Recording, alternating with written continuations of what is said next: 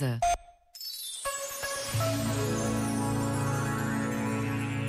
Os jovens são o presente e o futuro de um mundo que todos desejamos mais justo e mais fraterno. Em agosto deste ano, Portugal vai receber jovens do mundo inteiro.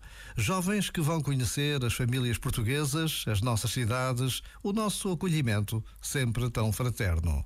E Lisboa será o ponto de encontro de todos com o Papa.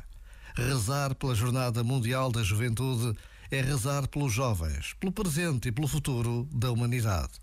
E pode bastar apenas a pausa de um minuto. Já agora, vale a pena pensar nisto. Este momento está disponível em podcast no site e na app.